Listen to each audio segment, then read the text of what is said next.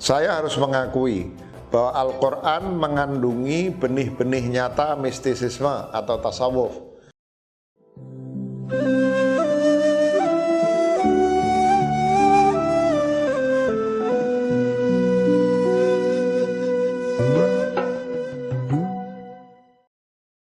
Assalamualaikum warahmatullahi wabarakatuh.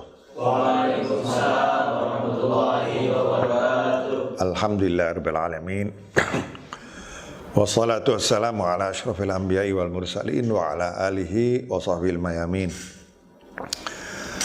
Tiba kita sekarang pada sesi yang akan membahas um, indikasi-indikasi yang berasal dari sumber-sumber tekstual Islam yaitu Al-Quran dan As-Sunnah uh, atas uh, satu pemahaman atau aliran di dalam Islam yang disebut sebagai tasawuf yang menjadi fokus pembahasan kita pada uh, serial video yang sekarang sedang para pemirsa nikmati ya.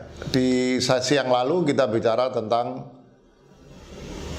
jawaban terhadap tuduhan sebagian orang bahwa tasawuf itu bukan berasal dari Islam ya. Dan di antara yang uh, memiliki pandangan seperti itu adalah para orientalis ya.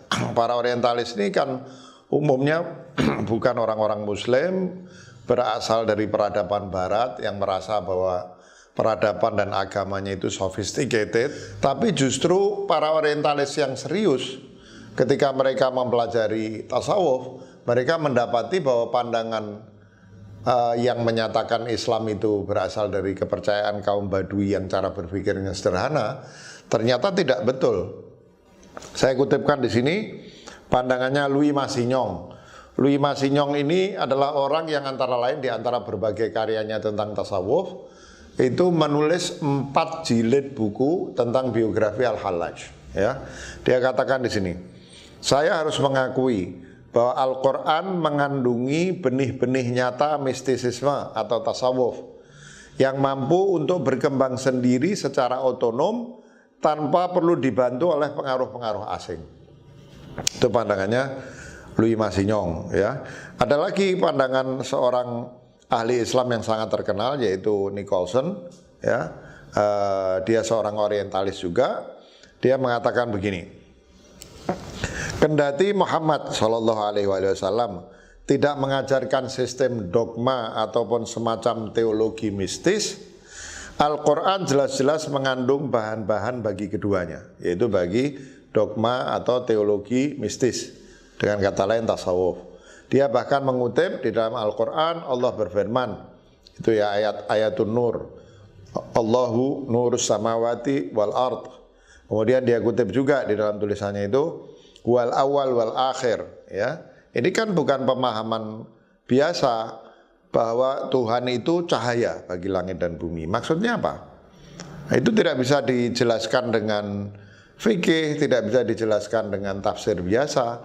Mau tidak mau itu akan mengandung uh, atau melibatkan pemahaman-pemahaman filosofis mistis kalau kita memahami ayat Allah cahaya langit dan bumi. Maksudnya cahaya apa? Allah yang maha awal tapi sekaligus maha akhir. Ini bagaimana ini bisa dijelaskan ya. Kemudian uh, la ilaha illa huwa ya. Kullu syai'in halikun illa wajhah. Ya, tidak tidak ada Tuhan selain Dia. Yang lain itu uh, tabiatnya akan musnah sementara Dia sendiri yang akan uh, kekal abadi. Nah, itu artinya Allah itu tidak punya awal, tidak punya akhir. Tentu tidak mudah dicerna oleh pikiran-pikiran sederhana biasa ya. Kemudian dia mengutip juga ayat tentang peniupan ruh ke dalam diri manusia ya. Wa nafakhtu fihi min ruhi. Dan aku tiupkan kata Allah Subhanahu wa taala eh, ke dalam diri manusia itu eh, sebagian dari ruhku. Bagaimana menjelaskan peniupan roh itu ya dan Allah tidak mengatakan akal ya tapi Allah mengatakan roh tidak mengatakan jiwa ya atau roh Bukhari tapi ini roh bukan roh Bukhari tapi roh dalam arti sesuatu yang sangat spiritual dan spiritualitas ini adalah domain uh, tasawuf gitu ya kemudian dikatakan kami ciptakan manusia dan kami mengetahui apa yang dibisikkan jiwanya. Sebab kami le lebih dekat dari ulat urat leher mereka sendiri ya. Nah, bagaimana menjelaskan Allah itu dekat pada manusia, bahkan lebih dekat pada urat daripada urat lehernya yang sebetulnya menyatu dengan manusia itu. Jadi kalau urat leher itu menyatu dengan manusia, maka Allah tentu lebih menyatu lagi dengan manusia. Bagaimana menjelaskan ini? Apalagi ini kalau bukan aspek mistik dari ajaran Islam ya. Kemudian Allah mengatakan fa ainama tuwallu fa thamma wajhullah. Ke mana pun uh, apa namanya kamu berpaling di situ ada uh, wajahnya Allah Subhanahu wa taala. Berarti Allah ada di mana-mana. Bahkan filsafat tidak akan bisa menjelaskan pernyataan Allah ada di mana-mana ya.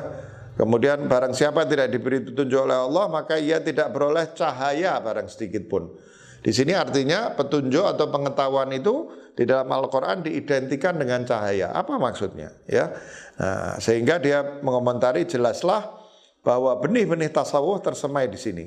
Dan bagi kaum sufi awal, Al-Quran bukanlah sekedar kalam Allah, melainkan juga sarana untuk mendekatkan diri kepadanya. Ya, dengan merenungkan ayat-ayat Al-Quran pada umumnya, ini masih kutipannya Nicholson, dan ayat-ayat misterius atau mistis tentang Ma'raj Nabi SAW pada khususnya, kaum sufi berupaya keras untuk mendapatkan pengalaman spiritual Nabi tersebut. Apa ayat-ayat yang dimaksud oleh Nicholson?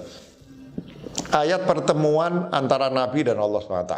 Di dalam surat An-Najm dikatakan Thumma dana fatadalla Fakana qaba qausaini au adna.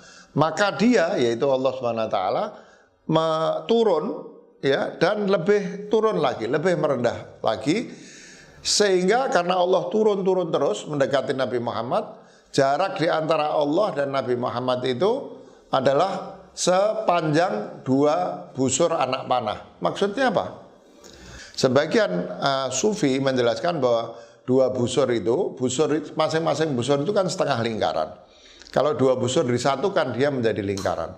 Kalau garis ya sepotong garis kita tahu garis itu bermula dari mana, berakhir di mana. Tapi kalau lingkaran kita nggak bisa tahu lingkaran itu bermula di mana, berakhir di mana. Setiap titik yang kita ambil di dalam keliling lingkaran itu bisa menjadi titik berangkat, bisa menjadi titik akhir. Maknanya apa? Kaum sufi mengatakan sudah terjadi itihad, persatuan, penyatuan antara Nabi dan Allah SWT.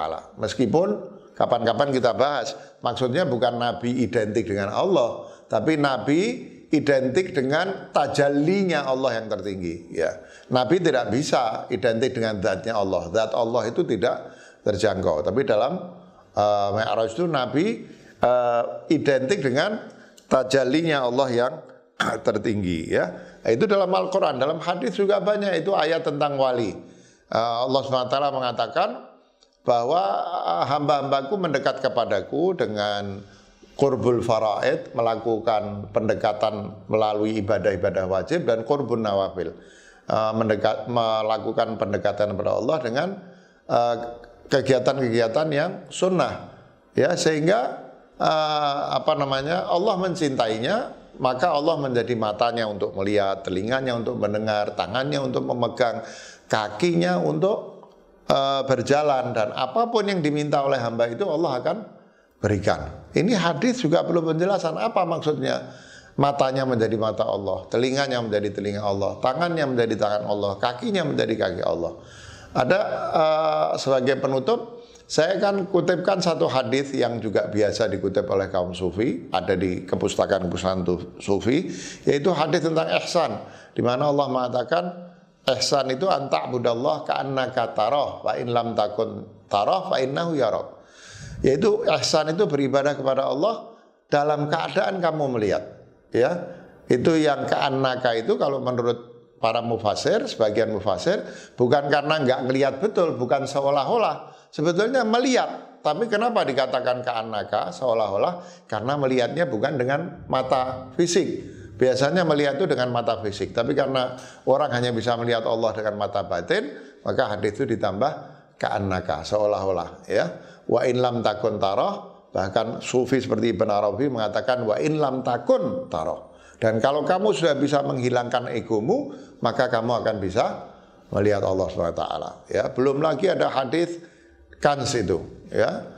Uh, kuntu kanzan makhfiyan fa ahbabtu an a'rafa fa khalaqtul khalqa likai a'raf. Dulu aku perbendaharaan tersembunyi. Dulu maksudnya apa? Kan dalam Al-Qur'an dikatakan Allah tidak punya awal. awal.